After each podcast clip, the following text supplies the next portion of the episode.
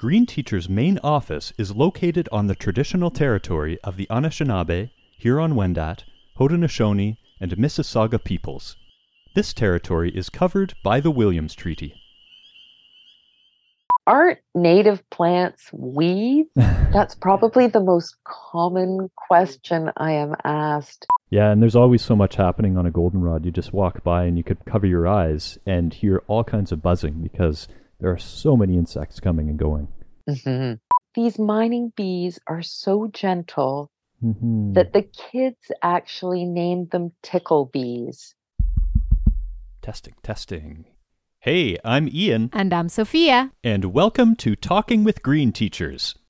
This is the Environmental Education Podcast, where we discuss recent developments, big ideas, and creative approaches to teaching green. In this episode, You know, when you think about our rural areas, agricultural areas in particular, there's often not a whole lot of biodiversity in terms of the plants growing in an agricultural area. I mean, our agriculture system is kind of based on monocultural crops and huge distances. Mhm. So, for bees, cities can actually be places of incredible floral diversity, and floral diversity can mean, you know, that different species of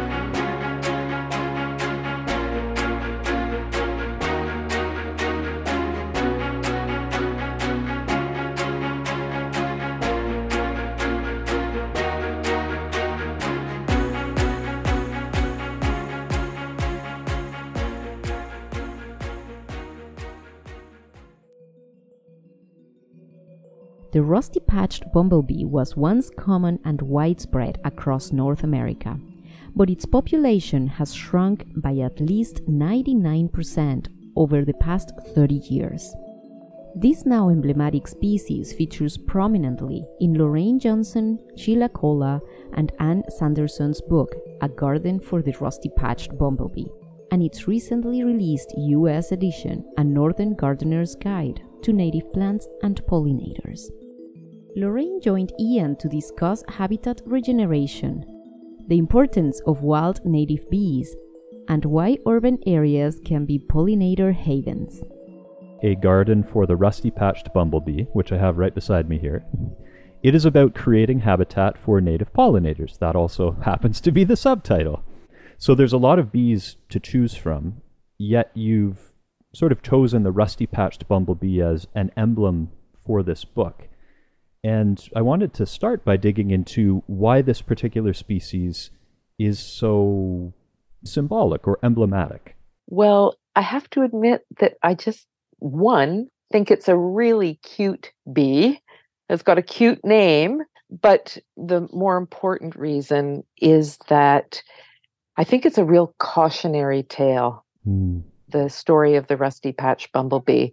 And my co author, Sheila Colla, is a rusty patch bumblebee specialist. She's done a lot of work documenting its decline in Canada specifically. She was the last person to see that, identify that bee in the wild in Canada.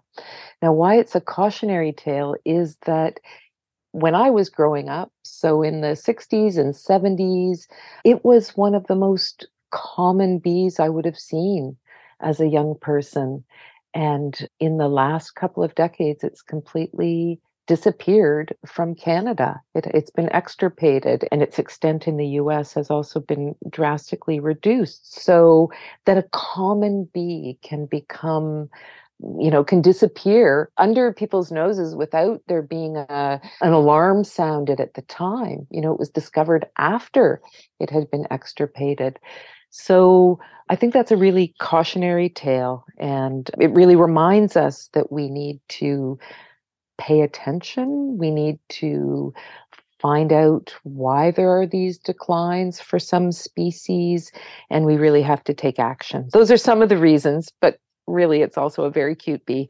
Those are some of the reasons why we talk about the rusty patch bumblebee in the book and have it as an emblematic species really pointing to bigger issues that extend to all pollinators Right, and one of those issues, of course, is just loss of habitat, particularly native plants. And the book, which I devoured very quickly, is largely a book about native plants and the various species associations that go along with that.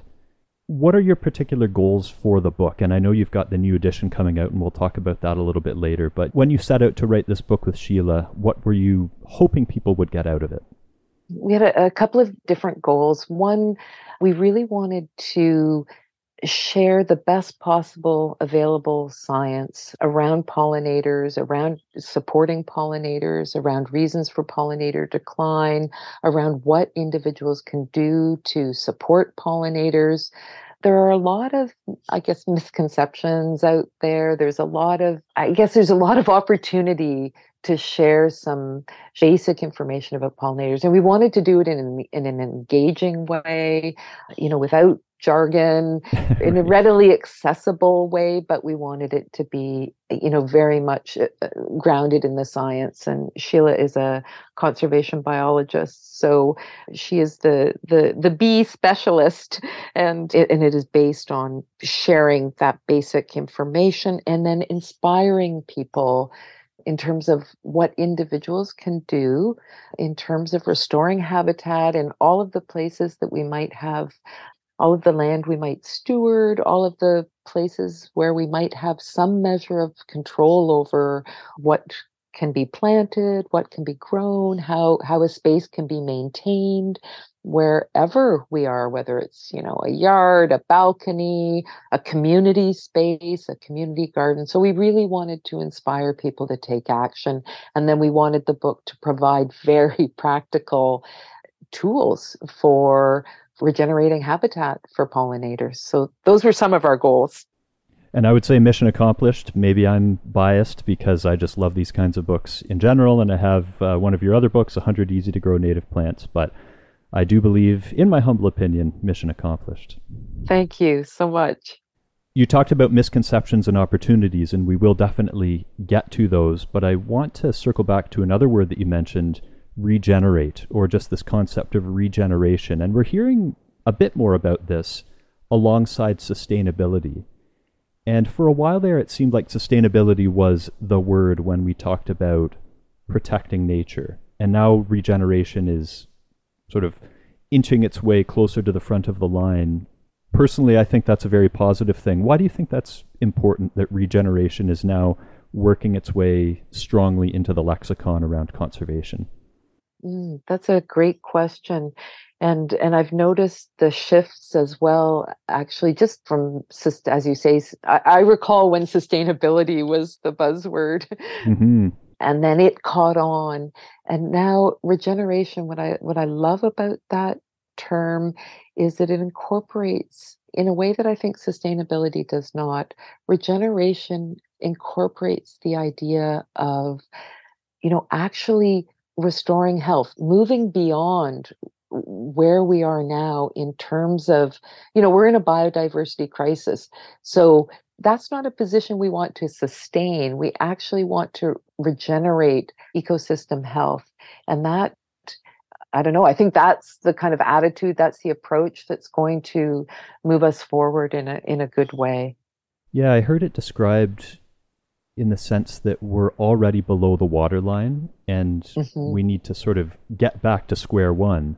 And that's where the regeneration comes into play. And of course, what is square one? You could debate that till the cows come home. But we do have certain benchmarks like the 30 by 30 that just came out of the COP15 conference in Montreal. And I know there's still a lot of work to be done to reach those targets, but there is a lot of momentum starting to bubble up. And a lot of that, I think, is because of the work that you're doing, the work that people like Paul Hawken are doing, Douglas Tallamy and his wonderful books, which I know you mentioned in the Rusty Patch Bumblebee book. So it, it's out there if you look for it. Mm-hmm. And I think one of our the challenges of our time is actually trying to inspire people to see our roles as humans in terms of a a responsibility to regeneration, but a responsibility that can be quite joyous. And, you know, it's not this idea of a heavy burden. It's, for me anyway, it's the idea of, you know, we're connected with all life. We have responsibilities to all life that are, you know, those responsibilities can be joyous and amazing because expressing care is a fundamentally positive and joyous way to engage with other people for sure and all beings, other life. It is. And with gardening specifically and regenerating habitats full of native plants, you're surrounded by color. Things are changing throughout the growing season. You've got colorful and differently shaped pollinators coming and going. I mean, it really is like a party. As you say, it's truly joyous. Mm-hmm. And that's one of the reasons why I think gardening or regenerating habitat or you know engaging with the life of plants is such a great entry point into bigger issues for people. I've always thought of gardening as a as a kind of conversation we have with the world and I think it's just a really great place to develop an ethic of care and that kind of ethic of responsibility and also an ethic of action. It's a joyous activity and it can be done in a way that is really positive and creating regenerating health in systems that are really under stress and will only get under more stress with climate change. So I think gardening is a great way in for people. And I guess that's one of the reasons why I've focused so much of my work over the last many decades, really focused on, on this idea of habitat regeneration. Yeah. Talking with Green Teachers is produced by Green Teacher, a registered charity in Canada that has been enhancing environmental education since 1986. By taking out a subscription, you can join our global network of passionate environmental educators, receive each issue of our quarterly magazine, and gain exclusive access to our vast archive of webinars and magazine back issues. All proceeds go back into the organization to support our vision of helping each successive generation of young learners become more environmentally literate than the last. To learn more, visit greenteacher.com.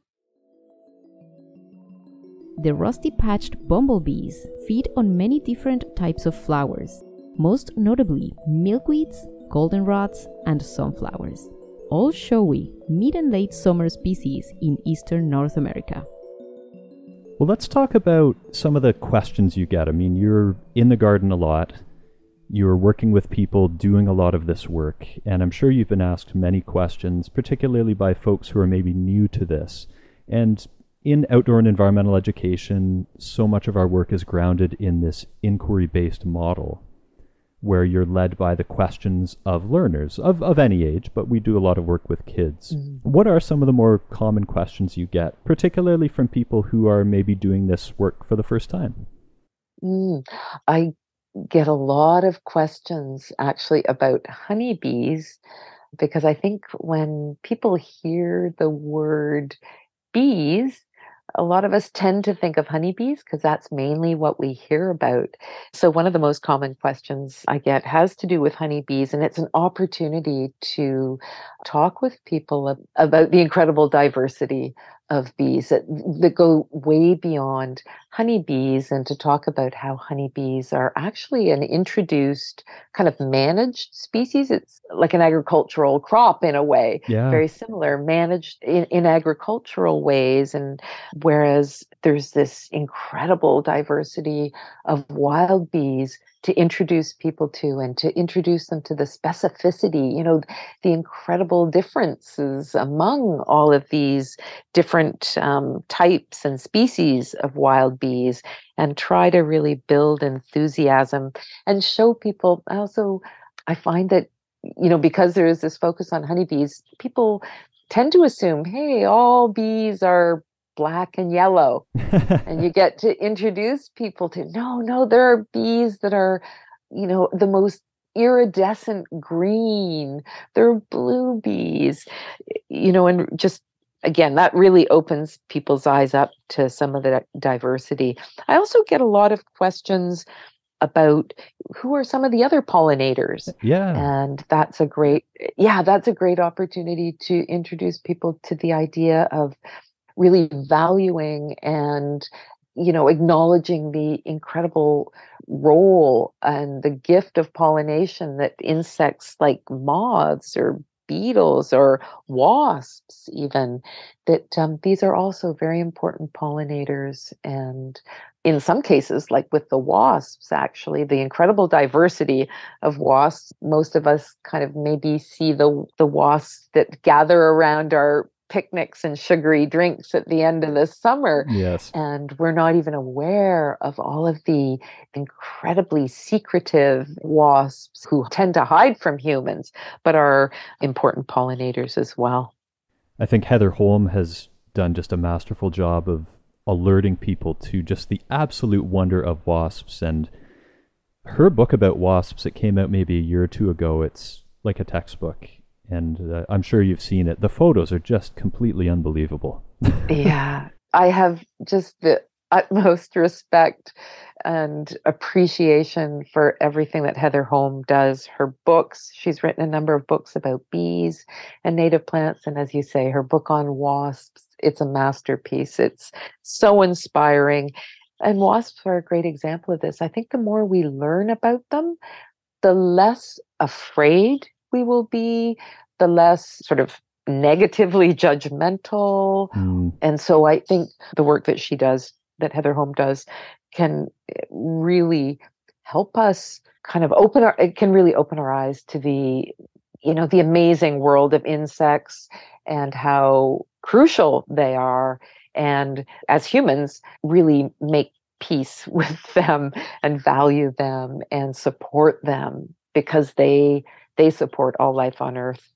They really do. And I think a lot more people are aware of just the unbelievable declines in insect numbers that we've seen through various studies. And Dave Goulson's book, Silent Earth from 2021, detailed that, but also offered solutions that, you know, I always appreciate when authors talk about the problems, but offer solutions alongside that. And I think he's done a really good job of alerting people to insect declines and what are the implications of that. Yeah, because it is terrifying.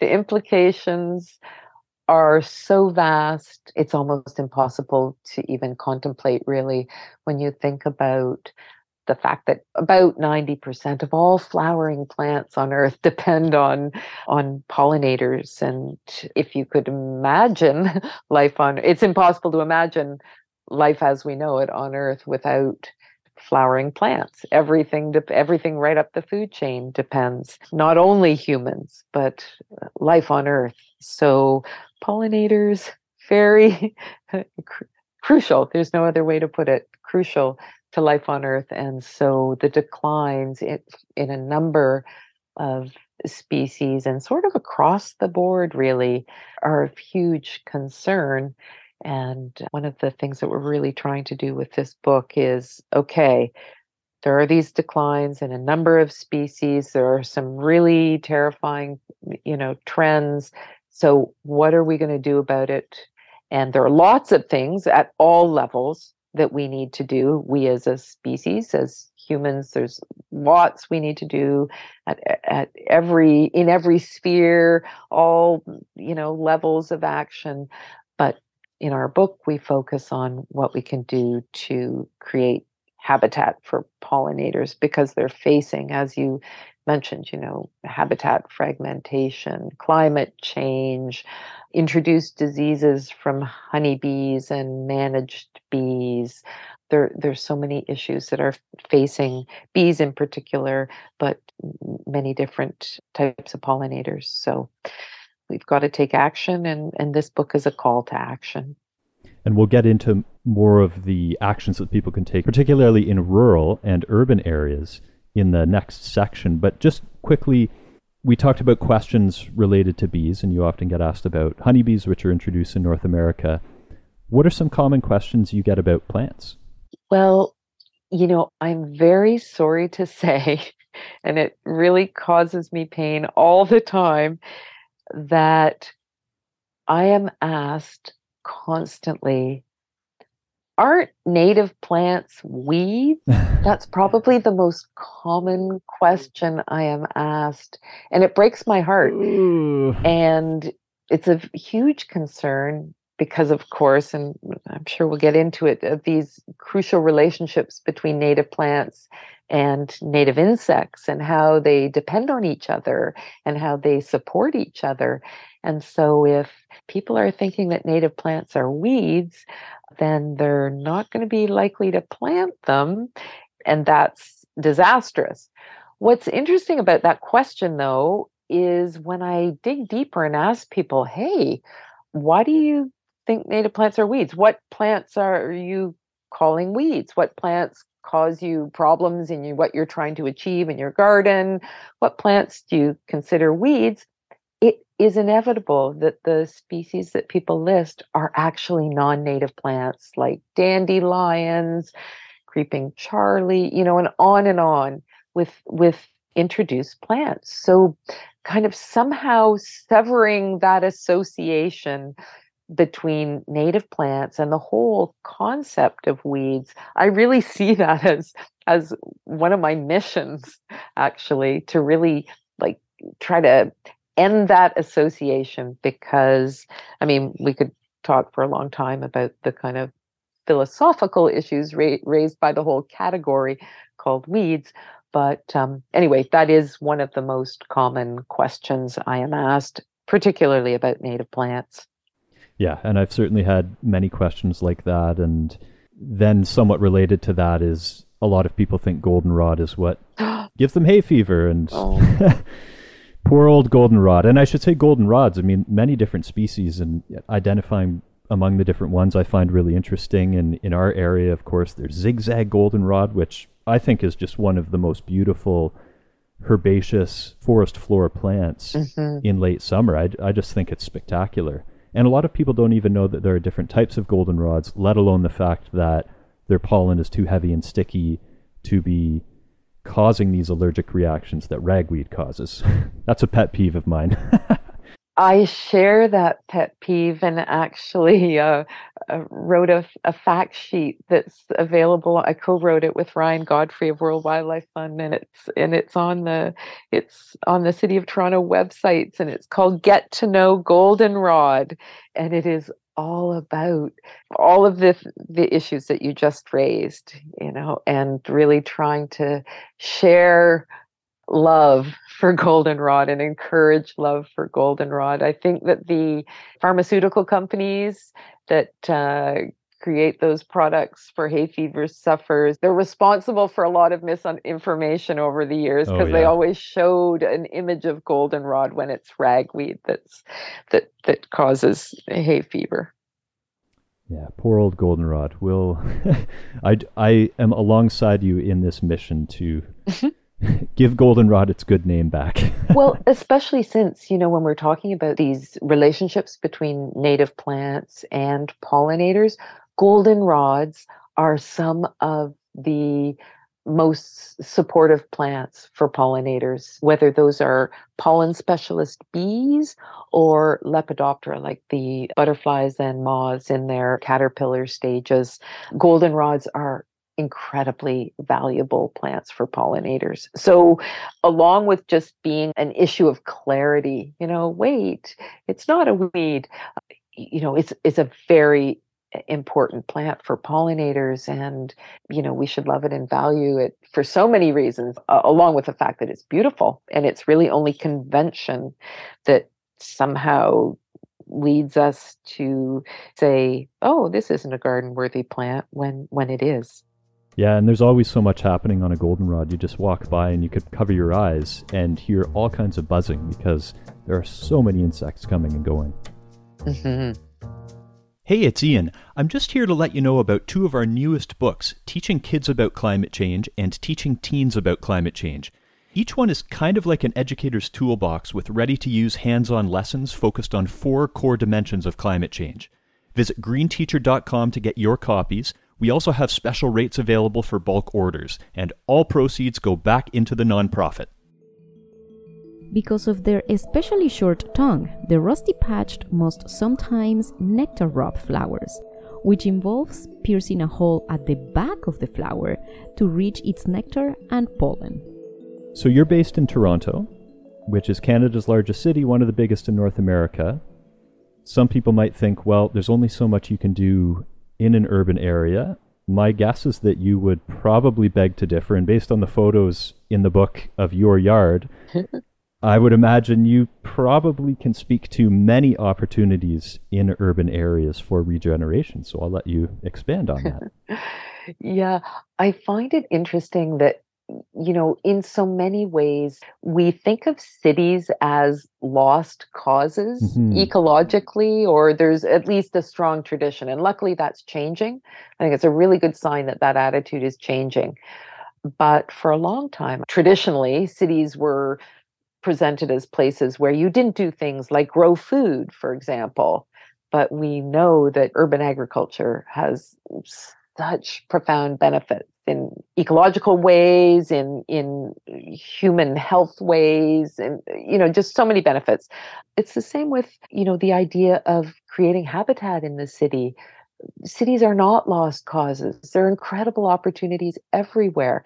And if you think about, let's say, the flying distance of some of these, well, bees, we talk about bees, but we could also talk about other insects with these small distances that they might fly or travel in their lifetime, the sort of habitat we either create for them or regenerate for them or protect for them is crucial. Another thing about cities is that, you know, when you think about our rural areas, agricultural areas in particular, there's often not a whole lot of biodiversity in terms of the plants growing in an agricultural area. I mean, our agriculture system is kind of based on monocultural crops and huge distances. Mm-hmm. So for bees, cities can actually be places of incredible floral diversity, and floral diversity can mean, you know, that different species of bees are getting what they need in terms of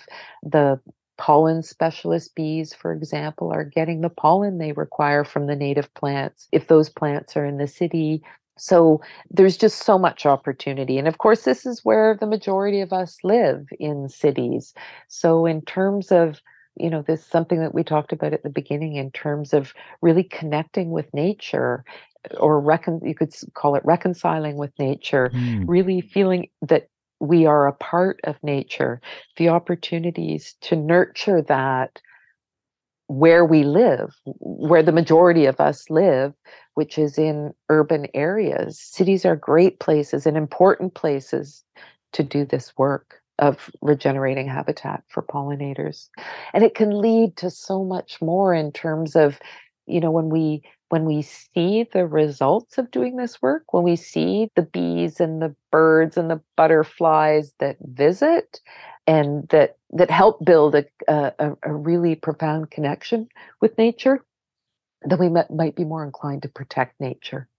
And you'll certainly get no disagreement from me on that, and I would imagine from our listeners one of my favorite sites in Toronto, and for those who are unfamiliar with it, it's a place called Evergreen Brickworks, and it used to be an old brick factory, and it's been turned into this natural space through a series of regenerative initiatives, one of which is a living green wall that represents the major watersheds, the major rivers in Toronto. And that is one of my favorite places in the entirety of the city of Toronto. Yeah, I love that wall you're talking about in and the way that it makes visible. And I think this is another aspect of regenerating habitat in cities, making visible the natural processes on which we all depend and all life depends. That can have so many spin-off benefits. And the watershed wall at the brickworks is one really good example of that. It reminds us that water is life and that we you know, it, it reminds us of where we are within watersheds and where our water goes and where our water, you know, that we drink, where it comes from, where the water that all creatures depend on, you know, how it flows. And that might help encourage us to treat it with the care that it, you know, I, don't even want to use those words like deserves or yeah. requires. I, I, I don't like where that sentence was going, but the idea that we can give it the care yeah. that will nurture the life of that water. Yeah. Do you see momentum in terms of these green walls and rooftop gardens? I mean, Richard Louv was writing about this 10 or more years ago, and of course, loads of other people have been doing this work. Do you see that more and more people are engaging with the higher up places for growing pollinating plants? Oh, yeah, absolutely. In fact, I just think in general, there's just so much more interest for sure in habitat restoration, in, in native plant gardens, in pollinator gardens. And people are finding really creative ways to engage with that work. And whether it's on a balcony, on a rooftop, on a patio, on a porch, in a community garden, tucked in between food plants, wherever. I've witnessed an explosion of interest, and that is amazing to see. Yeah, it's great to hear. Getting back to rural areas, and particularly where we are, southern Ontario, especially in southwestern Ontario, which is a big part of the agricultural belt of Ontario, there are so many fields that are just soy or just canola, et cetera, et cetera what can people do in rural areas where that is the reality, at least for the foreseeable future, where you have these big fields of monocultures? How can we still create some habitat for pollinators? Oh, well, you know, it's certainly possible in rural areas in the same way it's, you know, has all the benefits in urban areas as well. So around wherever it is people are living in rural areas mm-hmm. whether the nearest house is you know a mile away or 500 meters away or whatever restoring habitat around the places we live or if it's in a rural small community where there are multi dwellings you know around those buildings this work can be done in of restoring habitat anywhere there are some particular challenges in rural areas, I would say, in that pesticide use is certainly common in agricultural areas, which causes problems for all kinds of insects or there's also a lot of competition i guess. I think it's one of the challenges that makes it just as imperative to do this work in rural, rural areas as well is that there tends to be a lot of competition from uh, the honeybees that are either trucked in to agricultural areas for pollination or that are in agricultural areas and are competing for resources with a diversity of wild bees or maybe transferring diseases from from those honeybees to the wild bees. So there are unique um, issues related to habitat restoration in rural areas but basically any any area is right right for this sort of restoration. They just need to get your book and get to work Hi there. You might recognize my voice from such podcasts as the one you're listening to right now. Speaking of podcasts, Green Teacher is involved in another one. It's called Earthy Chats, and you know what? How about I let my co host, Jade Harvey Barrel, tell you the rest? Take it away, Jade. Thanks, Ian. Hello, all. Indeed, we'd love for you to join us for Earthy Chats, our new podcast where we've come together to spend time picking the brains of the brightest and best in environmental education.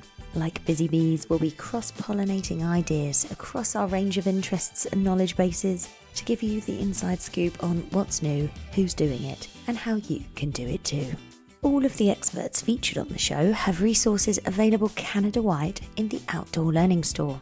That's Canada's non profit outdoor resource store you can check out the range of educator and student resources available at www.outdoorlearningstore.ca.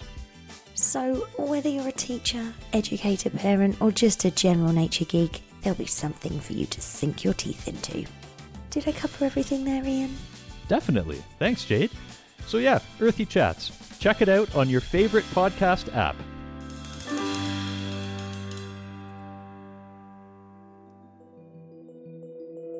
It's not entirely known what has caused such a dramatic decline in rusty patched numbers, but pesticide use and habitat loss are two likely culprits.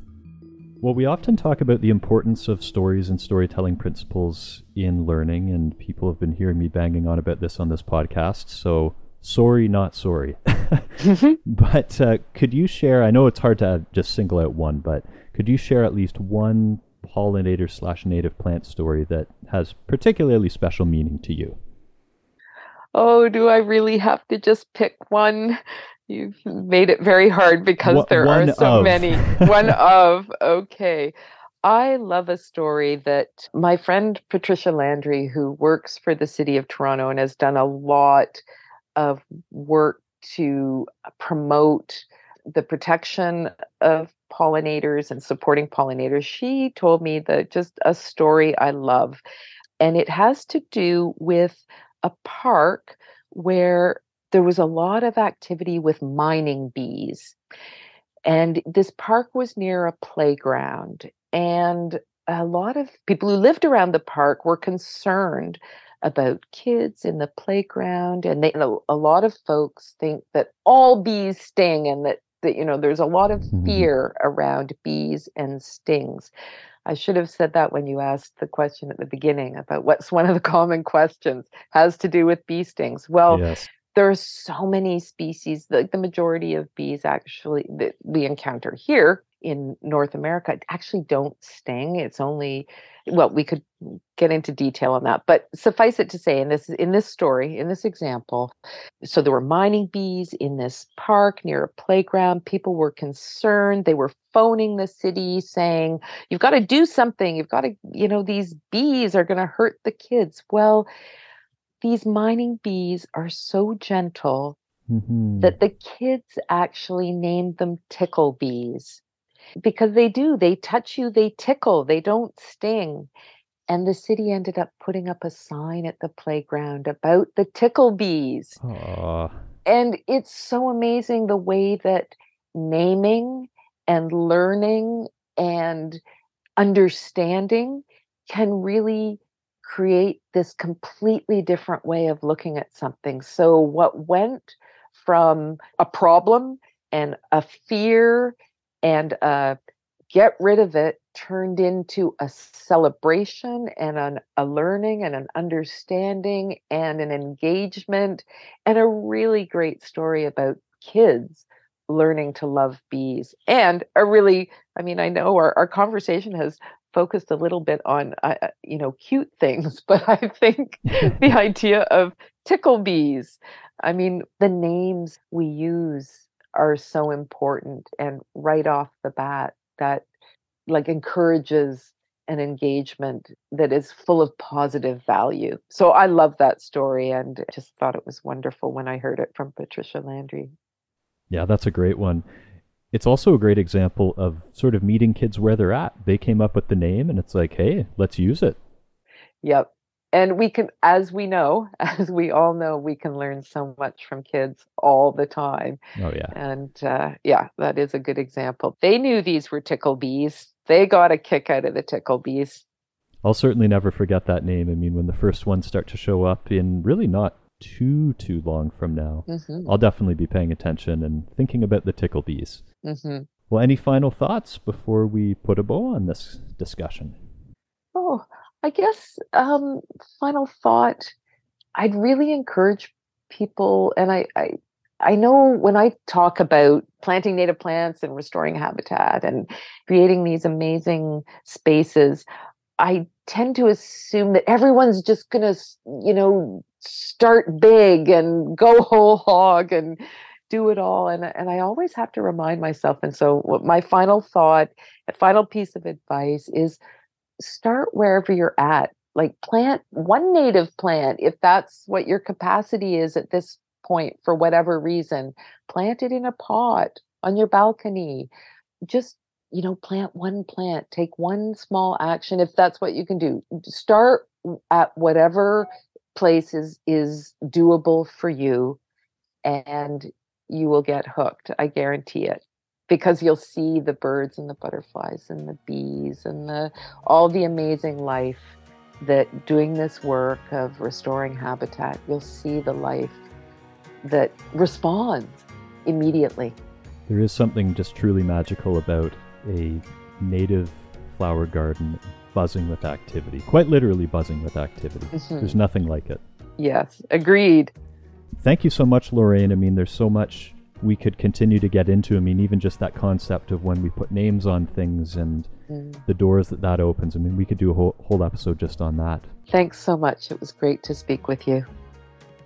Fortunately, many jurisdictions in Canada and the United States have legislated the protection of rusty patched bumblebees. While there's still much work to be done to protect these species, the growing interest in regenerating nature with native plants is sure to help.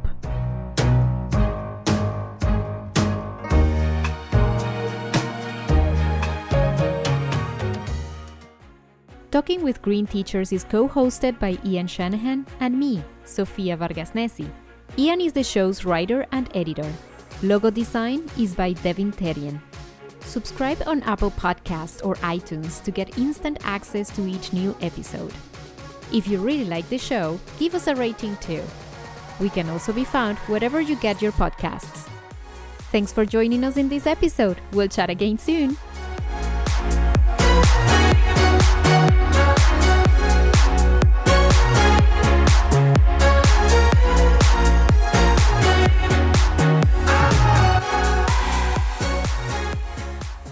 Unless they get to Mhm. know tarantulas, and I, I think they're quite delightful creatures personally. but Wow, amazing. They're probably a little tickly too, actually I bet. Yeah.